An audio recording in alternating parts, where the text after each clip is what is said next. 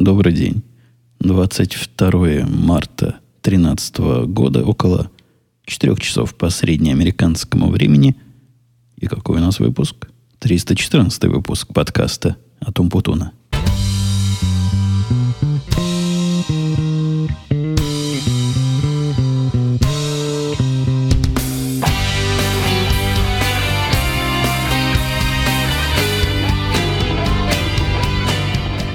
Нас как зебра с полосами.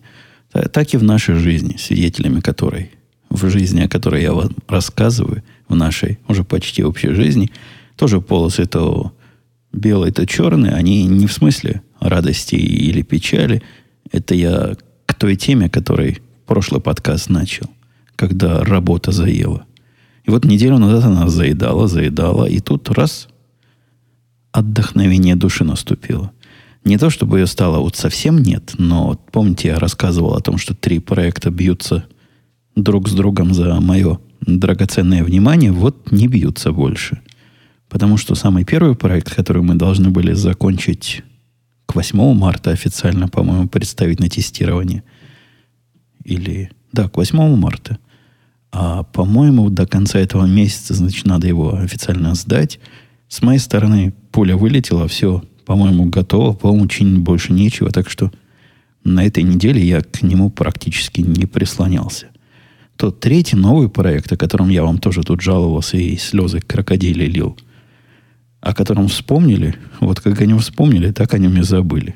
Я не знаю, что там собирается быть, будем ли мы чего-то с ним делать, но чем дальше время идет, тем партизаны худее и худее, и шансов, что хоть кто-то этот проект успеет сделать, даже мы – даже я, а делать его мне, их все меньше и меньше. Я на следующей неделе, конечно, напомню, но все мои напоминания на этой неделе наталкивались на ответы. Да-да, мол, мы помним, помним, мы к вам вернемся. Ну, дело ваше. Я все, что мог, сделал. Поэтому у меня только один проект, вот текущий, как у нормальных людей, большой. Это не то, что пишешь программку какую-то. Это целый набор систем, связанных друг с другом, работающих с разными частями. Все мои орлы как раз этим сейчас занимаются. Но это понятная активность. То есть она на грани человеческих возможностей по размеру задачи и по объему времени, что нам отведен. Но хотя бы это для людей, а не для хищников, которые могут делать 56 вещей одновременно. Мы только 55 можем, а вот дальше уже хищники начинаются. В этом проекте, кстати, я наблюдаю любопытнейшее явление. Я тут не раз и в этом подкасте, в радио Ти рассказывал о управлении. Я смотрю на это с обоих сторон. То есть, как человек, который управляет, и человек, которым управляют. Но в больших организациях оно всегда так. Всегда над тобой есть еще много уровней, и под тобой есть, как правило, несколько уровней. Подо мной этих уровней не так много, а вот надо мной их целая куча – к счастью, я подавляющее большинство из них не вижу, но в больших компаниях это вызывает, вы знаете, всякие проблемы в доставке результата. Все заточено как-то на процесс. То есть у них, конечно, с самого начала была, видимо, какая-то светлая идея, как при помощи процесса результата добиться, но с годами все эти идеи уже канули, все их носители исчезли, и остался только процесс, который мало кто понимает, зачем нужен. Так оно обычно и бывает. И если из моих слушателей, кто в государственных компаниях работает, в русских, я подозреваю там тоже вот такая, такой порядочек. То есть все для порядка, а в результате результата не наблюдается. Во всех проектах, в которых я имею свободу управления и свободу маневра, конечно, таких страшных методологических изысков я не использую.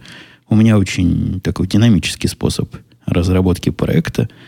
Главное, чтобы был результат, главное, чтобы результат был достойный, и самое главное, чтобы этим проектом потом можно было пользоваться долгие годы, не трогая его и не лазя туда ему в кишочки. То есть maintainability, как это по-русски, как это по-русски, поддержка, способность проекта. В моем понимании, для небольших команд, которые делают большие разные проекты, это, это даже важнее, чем сделать рабочий проект. То есть он должен не просто работать, а работать хорошо и надежно, и не требовать к себе постоянного внимания. Ну, цикл у меня разработки, я не буду в детали вдаваться, как именно мы это делаем, но один из основных моих таких пунктиков я набрал таких людей, которые мне подходят, ну, с разной степенью подходящести, но каждый подходит к той области, к которой я его уже прикрепил, и область, и человек с друг с другом стесались как следует. То есть, на мой взгляд, идеальное совпадение происходит. Команда, которая у меня есть, я ей полностью доверяю, и когда я кому-то делегирую какую-то задачу, этот человек этой задачей начинает заниматься постоянно. Мне не нужны от него планы и отчеты, и рассказы, как он и где он. То есть я за ним не бегаю. Если у него есть проблема, если он не успевает примерно к тому сроку, который мы так примерно оговорили, ну, опять же, не с балды взяли, не потому что вот, о, неделю будем делать. Нет, мы прикинули, что вот эта часть через неделю понадобится, потому что другая часть, скорее всего, через неделю будет готова. Поэтому хорошо бы, чтобы, значит, она была к этому моменту. Но если наблюдаются какие-то задержки, я с ними общаюсь, мы пытаемся вместе эту проблему решить. В общем, живой такой постоянный интерактивный цикл общения. Пробуем, делаем дальше. И начинаем все заново. Ну, в общем, кто, кто знает методологии, тот некоторые, некоторые элементы знакомых методологий, может, и в моем голосе расслышал. Но все меняется, как только над этим делом появляются начальники с вертикальной цепи. Или даже не из вертикальной, а вот управля... управлятель проектами. Я доносил, что управлятель проектами не является никаким начальником над программистами. Он даже совещательного голоса, по большому счету, не имеет. Он имеет такой параллельный голос. То есть он знает, чего надо сделать, по большому счету, по по счету конечного результата, но тоже, как правило, туманно представляет, пытается эту мысль донести до работников и, значит, следит за выполнением сроков и поставленных задач. Ну, в меру своей компетенции и в меру своего авторитета. Как только такой тип появляется, единственный способ ему контролировать это снаружи, но он же изнутри не видит, он не понимает. Он не такой, который может понять и поговорить с разработчиком, чтобы представить и догадаться. Так вот, начинается сразу большой процесс, то есть бумажная работа, которая занимает недели, месяца, она ходит на разные уровни, подтверждается, отвергается, и все это время никто ничего не пишет, ждут окончательного решения. Вы знаете, ситуация типичная, когда решение приходит, все продумано, оказывается, что все надо поменять, потому что внешний мир как-то поменялся, не соответственно плану. Сейчас я к чему всю эту бодягу? К тому, что сейчас я в таком уникальной позиции, когда э, сверху проект управляется вот так, то есть тягомотно, а снизу он, значит, идет вот от уровня моих непосредственных начальников идет явные сигналы, явное понимание, делай внутри как хочешь, только результат нам давай. Поэтому я на двух стульях сижу. С одной стороны, на всяких совещаниях бываю и про всякие безумные планы и архитектурные решения обсуждения обсуждаю, а с другой стороны делом занимаюсь. К сожалению, эти два мира и нельзя разделить полностью. То есть в одну сторону болтовню, в другую сторону работу. Потому что вот тот верхний мир ставит нам какие-то задачи, которые вытекли из плана, по-моему, даже не нами созданного. Ну, какой-то план генеральный есть. Потому что они на какой-то план смотрят на этих совещаниях и ставят акценты. В результате акценты передвигают несколько и акценты нашей разработческой деятельности, и часто, вот сегодня, например, а оказывается, что не там акценты стояли. То есть бились, бились с одной такой дико сложной подзадачей, а сегодня вдруг выяснилось, что она уже как бы и не нужна. Ну, то есть технически получилось, что она не нужна, и решать ее не надо, мы на это кучу времени потратили то же время сегодня выяснил, что задача, которую там на всех совещаниях опускали в приоритете, говорили, да, это как будет время, ну, сделайте потом. Не, ерунда дело. А оказалось, что без нее даже запустить начальную версию нельзя, без этой ерунды дела. И, ну, это, конечно, промашка со стороны бизнеса, но, но тем не менее, поменять это уже трудно. Это уже в плане. А план, он выбит, выбит на камне. В общем, пытаюсь я в этих мутных водах ловить рыбку, пока получается. То есть пока я оптимистично смотрю на сроки, хотя даже сроки там, знаете, как смешно сказано. Сказано, значит, к такому-то моменту должно завершиться написание кода. Это где-то через две недели. А потом дается мет, месяц на тестирование кода. Это, это как они представляют. То есть мы писали, писали, завершили писать, а потом пойдем проверять. Нет, так, так не бывает. Так, так уже давно не бывает. Во всяком случае, так уже нигде не должно быть. Но, тем не менее, лишний месяц будет нам, будет нам время чего-то дописать, что надо, и чего-то починить, что надо. В общем, вот так, так жизнь не проходит, но не так уже резко и не так... Вы видите, я с вами в пятницу. То есть резкости в работе убавилось, добавилась предсказуемость. Из уровня тройного безумия мы всего лишь упали на уровень обычного нашего регулярного безумия, что не может не радовать. Кстати, я тут случайно провел эксперимент над кошечками, над живыми людьми. И на одно из таких совещаний, куда я хожу, по-моему, раза два или три в неделю, вот на эти архитектурные высокие совещания с верхним миром, я притащил... Не, не, для эксперимента над живым человеком, вовсе нет. Там какая-то, какое-то знание надо было такое пасконное. Какой-то вопрос. Я не, даже не помню, какой они обсуждали. Я взял одного из своих программистов, ну, чтобы он там прямо на ходу ответил на вопрос, если возникнет. Вопрос технически таки не возник, но программист, слушая все вот это, в чем я варюсь два раза в неделю, он начал тихо сходить с ума. То есть он так серьезно все это воспринял. Я не знаю, то ли он... Он не молодой, он, он моложе меня, но такой жизнью убитый, в компаниях разных работал. Но вот это его совершенно выбило из колеи. Вот этот самый разрыв между реальностью и правилами и законами управления, как-то он плохо на это среагировал. То есть там был один из начальников, таких боковых, о котором у меня есть сейчас вполне приличное впечатление. Он тоже, как я, он пытается в этой мутной воде как-то лавировать, но там он представлял как раз черную, высокую сторону. И мой подчиненный этот, который пришел на совещание, тоже к нему нормально относился. У нас несколько было совместных таких взаимодействий в разных проектах. И после этого, после этого совещания он проникся четкой уверенностью, что чувак просто тупой. И вообще ничего не соображает, и идиот. И с ним дальше общаться не надо. И даже тут же ему как-то не то что грубить, но так по-американски грубить. То есть недостаточно любезно, недостаточно расшаркивался. Ну, по-русски это было бы, если бы он с ним грубо, грубо разговаривал. Пытаюсь я мозг ему на место поставить и объяснить, что в жизни не все. Правда то, что кажется, но вот такой мгновенный эффект ну, вы знаете, ходили легенды про такие наркотики один раз.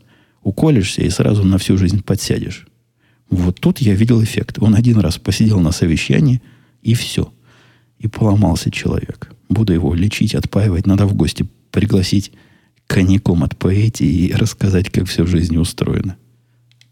На работах, хотя и было не так, как вы поняли, чтобы дико, но все равно надоело, давайте от работы отойдем в бытовуху. В бытовухе я посетил офлайновый мир. Вот если раньше я ходил в верхний мир в прошлой теме, то тут я пошел ре- реально нижний мир. Мир, в котором хай-тека не то, что нет, но почти нет. Мир таких живых, настоящих, суровых людей. Мир, который меня удивил и который, оказывается, моей жене очень нравится. Начну сначала. Сначала начну с того, что, получивший гражданство – я не то что должен, но хорошо бы иметь американский паспорт. Паспорт это книжечка для поездок за границу. Внутреннему потреблению она не нужна.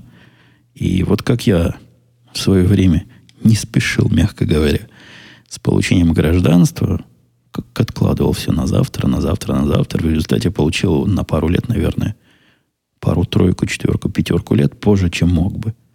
Но оно мне сто лет не надо было, а тут я перед серьезными выборами получил, пора голосовал, и, в общем, все, все в порядке. Меня выборы, по большому счету, подвинули на то, чтобы, значит, поучаствовать и взять судьбу в свои руки. И с паспортом то же самое. То есть он нужен только для поездок за границу. Я все собирался, собирался, собирался, и вот, наконец, собрался. Пойдя на сайт организации вот этой государственный, слово. Не мог вспомнить слово. Государственная организация, которая этим всем занимается, там все довольно ну, дружелюбно. Хотя тоже не фонтан. Заполняешь такие сложные формы, в конце концов, из всего этого заполнения печатается тебе две странички. То есть заполнить форму на сайте на получение паспорта нельзя. Это вот тот самый момент, где нужно взаимодействие с живыми людьми. Ее можно только на сайте подготовить, проверить, что ты все правильно ввел, и после этого он у тебя печатает листов 10 всякой ерунды, совершенно глупой. То есть ерунда про то, как заполнять вот это все, то, что ты уже заполнил. Ерунду эту надо выбрасывать. И всего две странички, такая анкетная штука на получение паспорта. Для еще один офлайновый контакт необходимо было сделать фотографию на паспорт – я раньше печатал их сам. Ну, то есть там известный размер. Понятно, что нужна морда лица. Ну, прям большое дело. Самому на принтере напечатать. Но у меня нету чернил. Они, я так редко печатаю, что они пересыхают из раза в раз и ходить специально покупать чернила, а потом возвращаться. Потом, целое дело. Пошел я на, не на, в, в магазин и в большой супермаркет, где всякие услуги подобного рода оказывают, по слухам. Действительно, там есть мгновенная печать фотографий. Ну, сказать, что она мгновенная, не скажу. Во-первых, я там выкликал тетку минуты три. Никого нету там. Вообще в этой фотографическом отделе пусто. Ну, кому надо сейчас фотографии печатать? Он не только фотографии на паспорт и всякие официальные, но и услуги по проявке пленок. Там даже есть, не поверите. Есть услуги, как прийти со своей карточкой, всунуть ее в аппарат – с нее все напечатать, но это понятно. Из экзотических я там видел услугу печати фотографий с Фейсбука и Твиттера. Прям такие аппараты стоят, там можно, значит, походить по Твиттеру и Фейсбуку, выбрать фотографии, тут же их себе напечатать, не отходя от кассы. Почему-то самообслуживание, сделать самому себе фотографию на паспорт там нет. Хотя, казалось бы, да, чего проще. Но нету. Поэтому ждал и тетку, она меня каким-то левым, старым фотоаппаратом мелким, такой мыльницей мыльной, сфотографировала, попыталась это все в аппарат ставить, как-то не вставлялось. В общем, я там потратил минут 15 на эту бодягу, пока получил, наконец, за 7 долларов, по-моему, штук 10 фотографий, а мне надо было всего одна. Но получил и получил. Это необходимо. Одна фотография, морда лица в фас, нужна на паспорт. Всего одна. Одной хватает. Ну вот, вооружен анкетами, анкетой, вооруженные фотографией, вооруженные своим свидетельством о натурализации, то есть подтверждением того, что я гражданин и никак не иначе. И еще документом, надо два документа подтверждения, что я это я. Ну, второй документ может быть самый обычный, водительские права, например. С этим совсем пошел на почту. Тоже почты, вы знаете, у них проблема у почты. Они сокращают свои дни доставки. Вот недавно перестали, по-моему, по воскресеньям доставлять почту. И там работников сокращают. В общем, такая не очень прибыльная, видимо, организация, раз кадры сокращают. И офисы закрывают. Я знал тут офис в Напервиле. Ну, еще далеко от нас. То есть в тех местах, где мы раньше жили, сейчас это далеко от нас. Но там он точно закрыт. Поэтому по картам поехал, нашел еще ближе. Оказался офис прямо совсем рядом с нашей деревней, в соседней деревне, близко к границе – близко с границей, которой мы живем. Вы поняли мою сложную фразу. Ну, минуты, наверное, не знаю сколько, мили две езды. Пешком можно было бы дойти. Ну и поехал на почту. Ну, пока я собрался, пока фотографии делал, пока анкета печатал, уже 5 часов, где-то пол шестого. Почта, говорят, до 6.30, если сайту верить. Поехал. Приехал туда часам к 6. Понятно, в свинячий голос попал. То есть все люди, которые Жена сказала, там вообще никого нет. Я там сто раз была, никого никогда не бывает. Да, там очередь стоит прямо с хвостом. Стоит очередь с хвостом. На двери часы работы почему-то краской замазаны. Такое сразу чем-то родным потянуло. Такое внутри довольно обшарпанное помещение. То есть, когда входишь с понтами, там плакаты висят, все такое. А когда заходишь в помещение, где, собственно, посылки раздают и всякие другие услуги оказывают. Ну, сильно напоминает мне почту советских времен. И люди там стоят соответствующие. То есть мало того, что очередь, которую трудно еще где-то встретить. Наверное, человек 15 очереди стоит. И работнички там, соответствующие организации. Два хмурых чувака. Причем поначалу был один чувак. Там есть три таких. Почта маленькая, там всего три приемных окошка, приемных таких отдела. Из трех отделов только один принимал, несмотря на то, что очередь стоит, что безобразие, согласитесь. А в двух других люди время от времени появлялись, что-то таинственное там у себя на клавиатуре набирали и куда-то в таинственную подсобку уходили. Где-то к середине этого процесса появился второй чувак, и оба они такие суровые. То есть такие суровые американские мужики. Один китайский китаец, а другой мексиканский мексиканец. Вот стоят прямо зубы так сцеплены, губы крепко сжаты, улыбки из глаза не увидишь. Не то, что они неприветливы, не то, что они тебе матом посылают, иди, мол, козлина отсюда. Но, ну, не то. То есть это не тот уровень, которым, я не знаю, в любом месте, где обслуживают люди людей, где люди смотрят на людей, где люди глаза поднимают и видят глаза других людей, они, как положено, улыбнутся или скажут там привет или еще что-нибудь. В общем, нормальная, абсолютно человеческая ситуация. Здесь такие, все в себе. Ладно, все в себе, я вижу, длинная очередь стоит, а возле одного окошка, где как раз людей нет, какие-то таинственные надписи про паспорт, что, мол, паспорт как раз тут делать.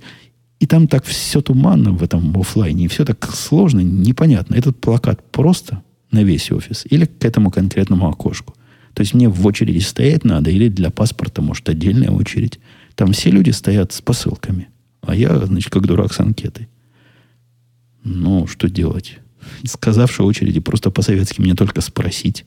Никто ничего мне в ответ не, не сказал, мол, куда лезешь, козлина. Нет, подошел к одному из мужиков и спросил, говорю, паспорта делают тут, да?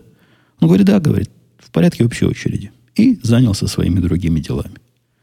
Ну ладно, в порядке общей очереди стал я в свое место, ждал. Долго ждал. Минут 20 в этой очереди стоял, как-то все оно не быстро продвигалось. То есть некоторые вещи они очень быстро делают. Принимают посылку вот в раз. То есть пришел, у них там прямо на, на, в прилавок встроенные весы, положил посылку и уходишь. Вообще ничего делать не надо. Заплатил и уходишь. Не ждать, ни, ни, ничего. Это занимает несколько секунд. Вот получить, да, получить уже дольше. Вот это же самый мужик куда-то идет за крома, что-то там ищет, ищет. С разной скоростью ищет. Видимо, там с индексированием и доступностью не все в порядке. Приходит. Одной тетки он так долго искал, которая передо мной была, но просто минут пять искал, искал, потом пришел, по-моему, не нашел. Он ей вместо посылки какую-то бумажку выписал. Ну, наконец, наконец случилось оно. Наконец передо мной все рассосались, уже два мужика принимали. И вызывает меня к себе неулыбчивый как раз мексиканец. Говорит, давайте, сэр, следующий. Я подхожу следующий, достаю все свои анкеты, выкладываю. Он на меня удивленно смотрит. Я говорю, чего? На паспорт. Говорю, паспорт заявление. Паспорт хочется сделать, нельзя ли? Он говорит, нельзя. Я говорю, а как же так? Я же только что спрашивал, можно сделать? Ну, не только что, минут 20 назад спрашивал. Он говорит, да, мы тут делаем паспорт. Но паспорта мы делаем по будним дням до 5 часов. А сейчас уже, значит, 6.20. Когда я его спрашивал, было больше 6 уже. Ну, то, что больше 5-100%, ты морда государственная мне. Тогда не сказал. Понятно, я вам не задавал вопрос, можно ли сделать сейчас. Да, Крешин, я такого вопроса не задавал. Но можно было бы, наверное, и дать превентивную информацию потенциальному клиенту. И я не стал с ним спорить. И, ну, что спорить? Если они действительно до пяти, то что я буду? Что я буду тут разводить турусы? Посмотрел на него выразительно, но он даже не... Ему в голову не пришло, что извиниться надо, мол, неудобство доставил. Я говорю, ладно, завтра приду. Он говорит, ну, приходите. До пяти часов только, а то опять, значит, ничего не получится. Придя на следующий день, как раз часа в два, в три действительно очереди было меньше. Действительно было все веселее. То есть народ в очереди из двух человек передо мной вовсе и не очередь рассосалась за минуту. Пошел я, к тому же самому попал опять мексиканец. То есть не везет мне на китайцев. Все на мексиканцев кидает. На этот раз он, я у него так язвительно спросил, что говорю, а сейчас можно на паспорт сдавать? А ему он железобетонный жизнью битый такой чувак, ему все равно. Он говорит, да, конечно, давай, давай документы есть. Дал ему документы все, Ни одного вопроса не задал. Взял мою, мои водительские права, куда-то в подсобку унес, там копию сделать надо было. Потом просмотрел бегло мое заявление, говорит, так, здесь, значит, инициалы, здесь подпишитесь. Все. И забирает себе, значит, мое свидетельство о натурализации. А я-то помню, и вы наверняка помните, что когда нам это свидетельство давали, там строго-настрого предупреждали. Нигде, никому не давайте его. Давайте только копию. Но здесь надо принести оригинал. То есть я знал, что надо принести оригинал, но для меня была загадка, что они его заберут. Я мужику говорю, подождите, как, как, как ты забираешь? Как же? Это же настоящий. Он говорит, да-да, именно настоящие надо. Я, значит, его пошлю туда, который паспорт изготавливает. Они вам обратно пришлют паспорта, книжечку и вот эту штуку. И я говорю, ты, мол, уверен?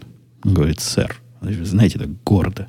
Вот сэр говорит, я тут не первый день стою, я в день по 100 штук таких делаю, я уж точно знаю, как надо. Ну, ничего не могу сказать. Уверенности он мне добавил. То есть видно, что действительно это по сто раз в день делает. Так ему подобные вопросы, как я задаю, надоели. Но не убил на месте за такой вопрос, и, и то спасибо. Вот по лицу глядя, мог бы и убить. И вот представьте, метаморфоза. Стоит вот этот мужик, неприветливый, угрюмый такой. Ну, неприветливый это не, неправильно. Жена не согласна со мной. Она туда любит ходить, потому что ей родина напоминает. Такие же, значит, мужики, как русские, но только мексиканцы. Такие хорошие, культурные мужики, не пьющие, видно. Но неприветливые. То есть приветливости на лице нет, хотя и хамства тоже прямого не наблюдается. И вдруг его вот это морщинистое лицо. Да художественно скажу, морщинистое, как печеное яблоко лицо, разглаживается.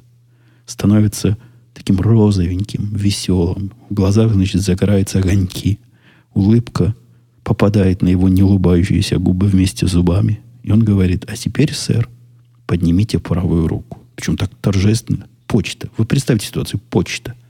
Какое-то захолустье. Он говорит, поднимите правую руку.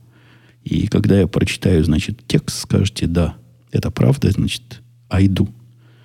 И начал читать такой почти как присягу, что, мол, я такой-то, такой-то, там почитал он, как меня зовут. Значит, подтверждаю и клянусь, что все данные здесь предоставлены правда, перед лицом закона и еще чего-то я. Я в конце говорю, да, мол, я да. Я, я, я всю правду написал. И вот эта клятва, его понимание, по-моему, это самый вот тот момент, вот тот момент его работы, вот тот момент его жизни, когда он прикасается к высоким государственным ценностям. После клятвы он опять вернулся в свое обычное сумрачное состояние. Говорит, ждите, по почте придет неделю через неделю, может быть, через две, но где-то так. Придет, никуда не денется. Ну, вот так и закончилась моя история хождения в Нижний мир. И, серьезно говоря, я понимаю, почему у почты это проблема. Но действительно, это не то место, куда бы мне хотелось пойти, какую-то услугу получить. Нет, был один положительный момент которого я даже от них после вот предыдущего всего опыта описанного не ожидал. Как вы можете догадаться, процесс вот это получения паспорта и заказа, он не бесплатный. А он даже очень платный, стоит это 110 долларов заказ паспорта. И услуга это, по-моему, раньше даже дороже стоила. Я помню, я когда-то проверял, он, по-моему, 130 или 140 стоил. Ну, как-то подешевело. А может, даже больше. Я помню, что больше как-то стоило, хотя вот зуб не дам. Но впечатление такое есть. И вот в конце пришло время платить. Когда пришло время платить, этот суровый мужик мне сказал, давайте, сэр, чек. Какой чек? Он что, пред... Я достал уже карточку заплатить. Он предполагает, что я с чеками хожу. А он реально предполагает, говорит, как? У вас нет чека? Так, кстати, посмотрел на меня, как старший, на младшего, как дедушка на внука, мол, как же ты, сынок, внучок, без чека входишь по жизни – но нету чеков у меня. Я вообще пришел с папочкой и с кошельком, и с телефоном. Никаких чеков я с собой не ношу. И не помню, когда я последний раз не за коммунальные услуги выписывал. Да и за это я так редко выписываю. За все плачу по интернету уже сто лет. У меня получается, у меня есть в календаре заплатить чеки на столе. Такая задача, которая раз в две недели выскакивает. Я собираю все чеки, что накопились. Где-то в месяц один чек у меня приходит туда-сюда, за который который надо руками выписать, значит, и счет на который надо руками выписать чек и, и отослать куда-то. И то при желании можно было бы на сайте зарегистрироваться, но это просто, видимо, какие-то редкие такие организации, с которыми я почти не общаюсь. Лень там регистрироваться и еще один аккаунт себе заводить и куда-то его добавлять и запоминать. Тут я как-то сказал, что нет чека, я был просто уверен, что он сейчас меня пошлет. Скажет, ну, приходите завтра, все повторим. Он говорит, нет, ну, давайте я вам сейчас прямо здесь, на месте сделаю чек. Видимо, почта просто такие услуги оказывает. Долларов 5, по-моему, мне стоило сделать там на месте специальный такой чек, который должен быть именно чеком. Его можно сделать с кредитной или дебетной карточки. И вот этот чек, который он сам же распечатал, я там подписал, и мы послали его куда надо. И, и я так понимаю, туда, куда надо, посылать это в организацию государственную, которая паспортами занимается, обязательно чек нужен. Ну, ну ладно, нужен и нужен. Видимо, это был мой косяк, что я не дочитал в правилах. Мол, принести с собой чековую книжку. Но в этом смысле мне, да, помог. А мог бы и послать, а мог бы и ножичком.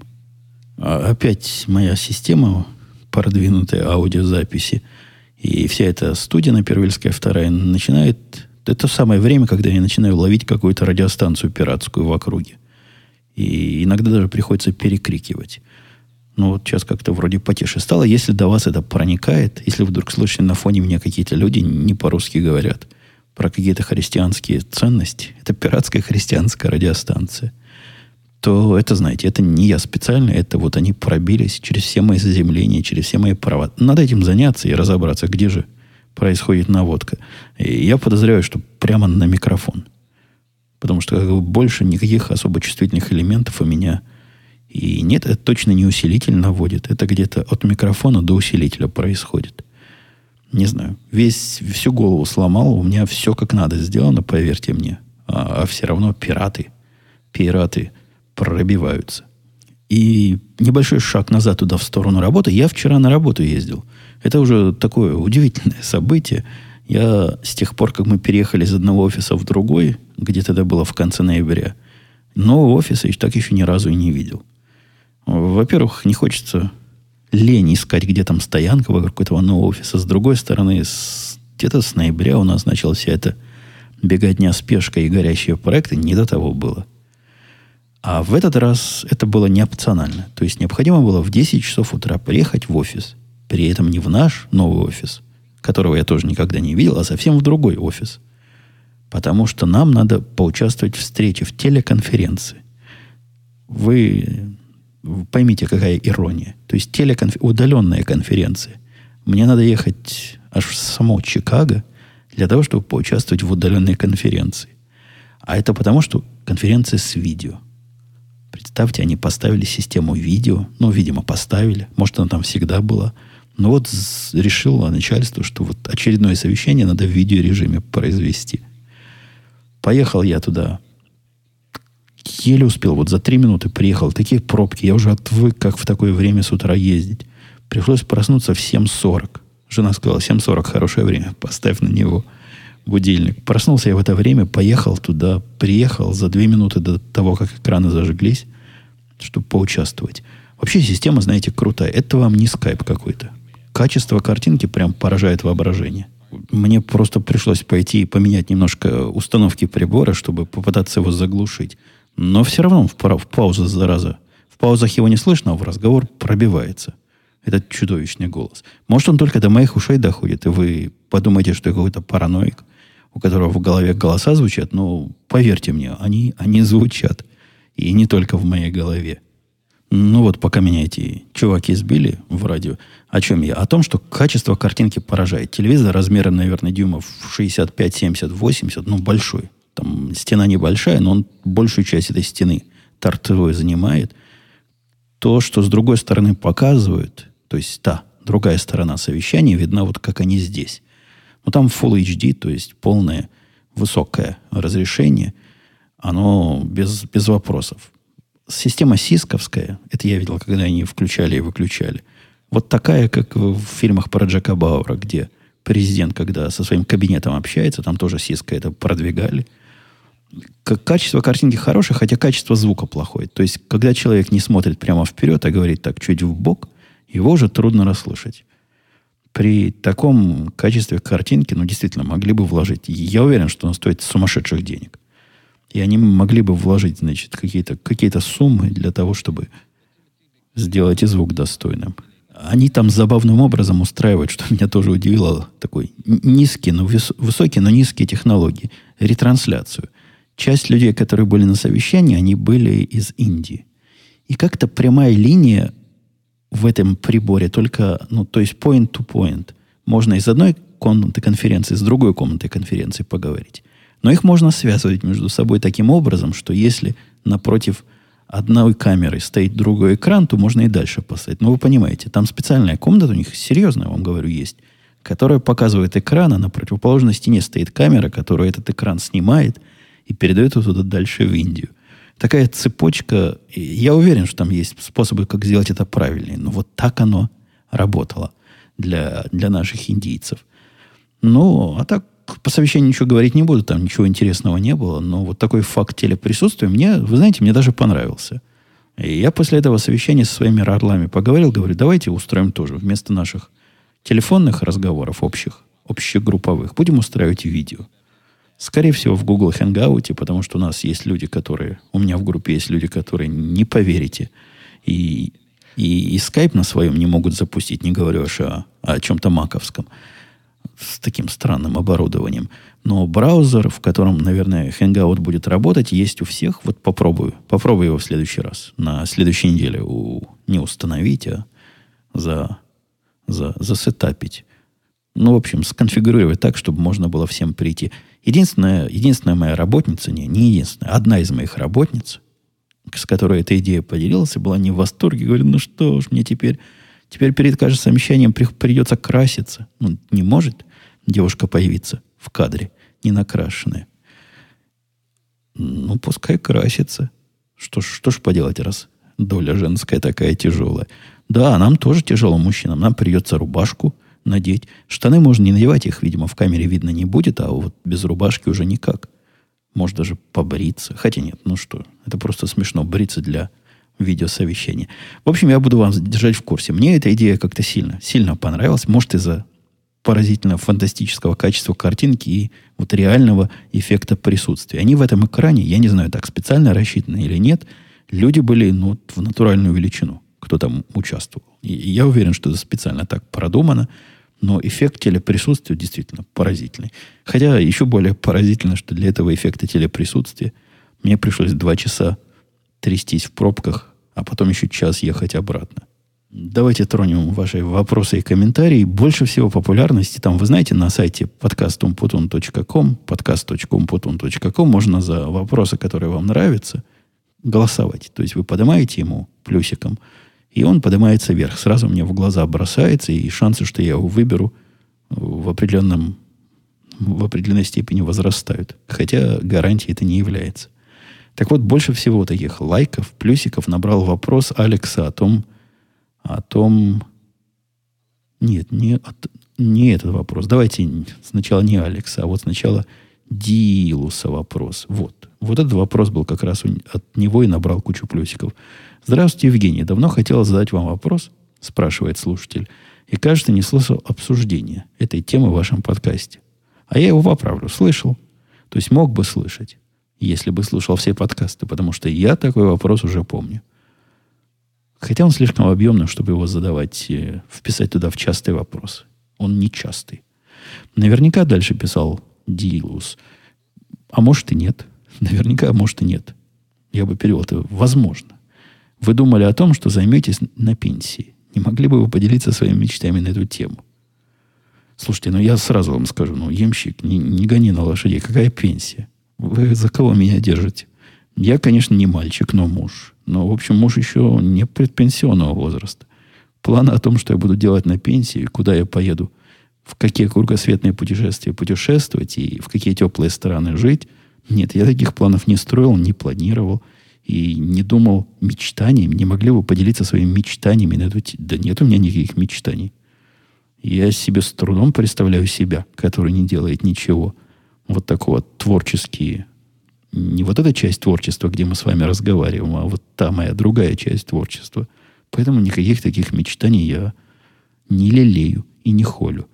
Еще один вопрос в струю. Как обстоит дело с пенсионными отчислениями? Это по большей части забота самого человека, нанимающей организации или государства. Вот про это я точно рассказывал. Но в двух словах система такая совместно, совместно, совместная. Есть пенсионные отчисления, которые делается фонд социального страхования, и это такая как бы государственная программа, я бы его назвал, у которой всякие серьезные проблемы, но это тема для отдельного разговора. То есть, я так понимаю, вот этими отчислениями мы, сегодняшние работ, работники, финансируем тех, кто сейчас на пенсии. Ну, как у всех. Как у всех в пенсионных государственных программах. А вот та другая программа, которая правильно интересная, она частно, корпоративно, компанейско личная. То есть есть какая-то доля, которую плачу я из своей зарплаты, причем эта доля специальным образом не облагается налогами – эта доля добавляется определенной долей от э, работодателя. У разных работодателей по-разному. Они, как правило, устанавливают верхнюю границу. То есть нельзя сказать, что я половину зарплаты буду в пенсию откладывать, а вы мне, значит, на это столько же накиньте.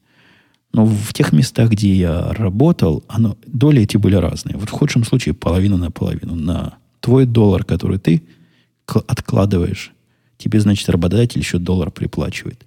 Все это идет на программу, которая называется 401K. По-моему, есть и другие программы. По сути, это такой сберегательный счет, который нельзя трогать до пенсии. То есть, если, его технически можно трогать и до пенсии, если очень надо. Но при этом ты сразу с того, что взял, заплатишь деньги, как будто бы это просто, просто зарплата. То есть сразу кучу налогов заплатишь, процентов там 30, наверное, той суммы, что возьмешь. Ну, зависит от размера суммы, конечно. Не прямо, но зависит. Ну, в общем, зависит, да. Я тут, тут сложная такая нелинейная концепция. И да, есть наверняка другие программы. Они лежат не просто где-то, они лежат, крутятся в каких-то в каких-то крутящихся местах.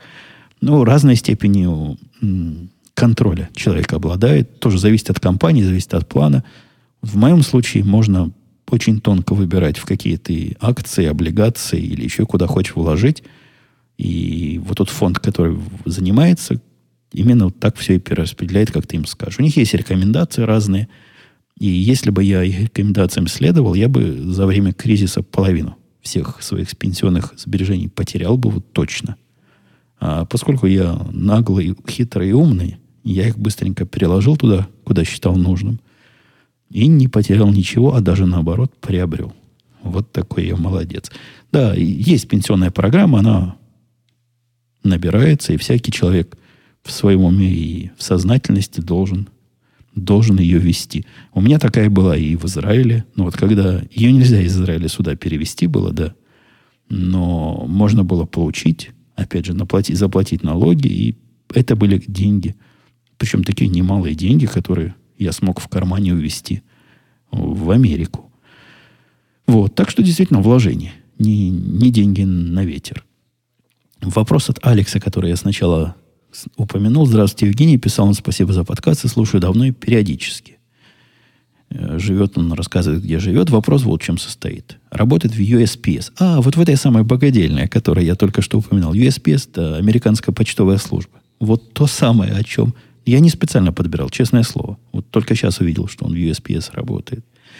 Вопрос вот в чем состоит. Стоит ли в моей 38 осуществлять мечту стать программистом или да ну его?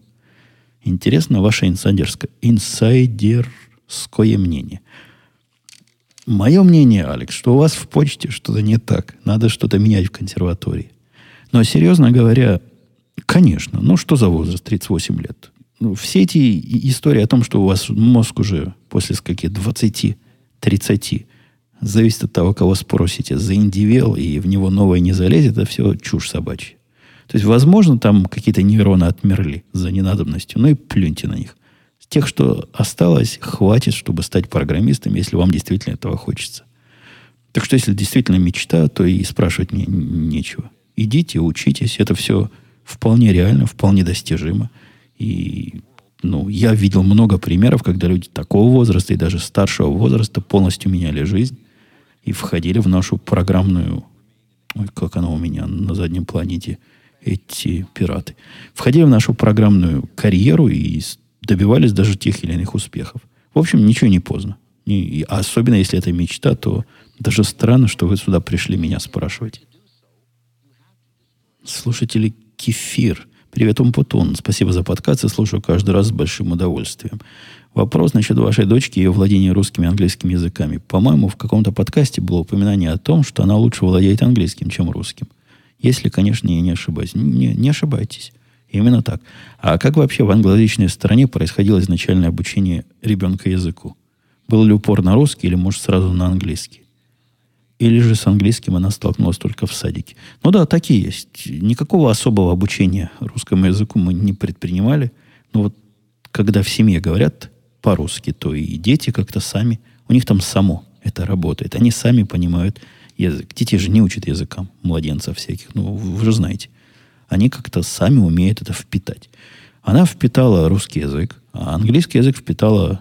Она в детский садик не ходила, но то, что называется пришкола, которая, по большому счету, такая старшая группа детского садика, там и впитывал. И я рассказывал эти сложные истории, как она не хотела на этом языке разговаривать, как с ней возили, чтобы она наконец-то заговорила. То есть из чувства перфекционизма, видимо, от папы, она отказывалась говорить на языке, в котором считала, что, значит, не идеально им владеет. Но все прошло, все починили. Я даже рассказывал, как починили, да? Но я, я напомню, специально для кефира. Она ходила в садике, весь год не разговаривала. То есть вообще. Потом пошла в первый класс, который 6 лет. Там она тоже не разговаривала полгода. И школа с этим, ну, не то, что смирилась, они понимающе относятся. Ну, не, не хочет дитё разговаривать, ну, не надо. На уроках она где-то к концу полугода начала отвечать, ну, так шепотом. То есть к ней можно подойти и услышать вблизи непосредственно, что она отвечает. А потом как-то пошла в гости к одному приятелю. А там была мамашка такая суровая. И когда она ее чего-то спросила, а дочка моя не ответила, или что-то начала шептать, она на нее так серьезно прикрикнула, как здесь в школе себе никто не позволяет прикрикнуть. Говорит, да что это такое?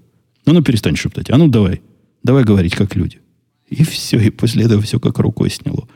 И я, я уверен, что не из-за этого. Это, видимо, была просто последняя капля, которая переполнила наполняющую ся чашу перфекционизма, но вот она как раз перевесила. И после этого ребенок стал разговаривать. Остановить теперь не можем.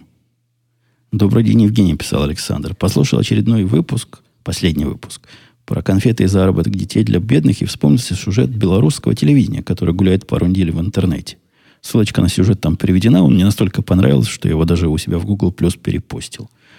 Там, для тех, кто не видел, расскажу. Белорусское телевидение рассказывает в стиле Сильфу, Сифуль Мулюкова, по-моему, так, такой был политический обозреватель, или Зорина, про то, как американцы едят крыс, то есть дет, детские американцы за, в связи с отсутствием еды едят крыс. И вообще, как там все плохо, и вот вот эти люди, значит, будут запрещать нам ковыряться в носу. Я не знаю, чего там эти люди белорусам запрещают, но там все время вот в эту сторону были и кивоки, мол, посмотрите, мол, на себя. Вы сами так крыс жрете. Я бы еще на их месте вспомнил, фильм был «Замороженный», да, по-русски назывался, где Сталлоне заморозили, а потом разморозили, и он в будущем в этой самой хваленой Америке как раз бутерброд и бургеры из крысы ел и нахваливал. То есть тоже как раз в струю. Ну, полнейший такой бред и с таким комсомольским задором. Ну, как, как надо. То есть ностальгия еще сильнее, чем с почты. И из этого видео на меня отдохнуло. В связи с этим вопрос, насколько хорошо, это спрашивает дальше Александр, работает пропагандистская машина в США, можно ли увидеть что-нибудь подобное? Вы знаете, в телевизоре здесь можно все увидеть. Зависит от того, на какой канал вы включите, но в этом, собственно, и прелесть. Там вы одно посмотрели, здесь другое. Вы посмотрели каких-то леваков, потом посмотрели правильных чуваков, потом посмотрели каких-то безумцев, еще кого-то. В общем, можно построить себе точку зрения из ну, такого, чтобы нам рассказывали, что вот в России, например, едят дети крыс. Мне как-то не попадалось. Да, собственно, против кого пропагандировать? Ну, единственная супердержава, которая осталась, ну, чего там? Как, как сказали в этой передачке, мол, еще та супердержава пять войн ведет, а значит, и, а нам про демократию рассказывают. Какие пять войн мы ведем? Я, я не в курсе. Но комментатору виднее. теоретически я подозреваю, что есть тут такие каналы странненькие всякие, на которых всякие гадости можно узнать, в которые не то, что поверить нельзя, а в которые на, любой нормальный человек покрутит пальцем у виска. Наверное, это можно тоже пропагандой назвать, да? Какой-нибудь CNBC канал. Для меня это пропаганда. Но нет, до такого бреда, конечно, не доходит. Но опять же, всегда есть другое мнение, которое можно уравновесить, если вам своего мнения не хватает для того, чтобы построить четкую картину в нее. Тут у меня целый ряд вопросов. Действительно, честно, я хотел еще ответить, но вот эти проповедники в ушах просто покоя не дают. Вы уж меня простите. Я буду на этом завершать все вопросы, которые я выбрал. Я сразу же, пере... прямо сейчас вот остановлю подкаст после того, как и музыку подберу, сразу перенесу в следующий выпуск. Они никуда не пропадут, не бойтесь. Мы с вами услышимся на следующей неделе. Я надеюсь, радиопомех в нашем эфире не будет. И я донесу до вас чистое, кристальное и оригинальное звучание. Ладно, все, пока. До следующей недели.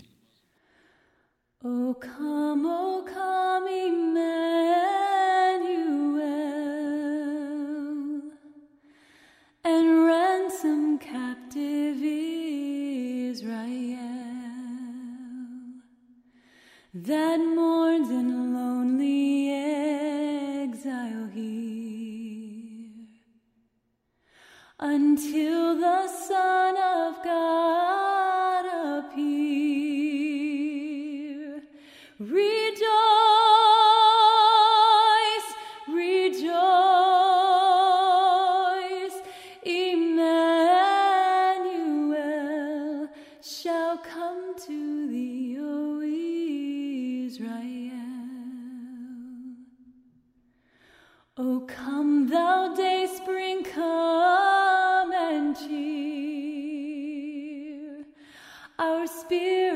By thine advent here. Disperse the gloomy clouds of night, and death's dark shadows put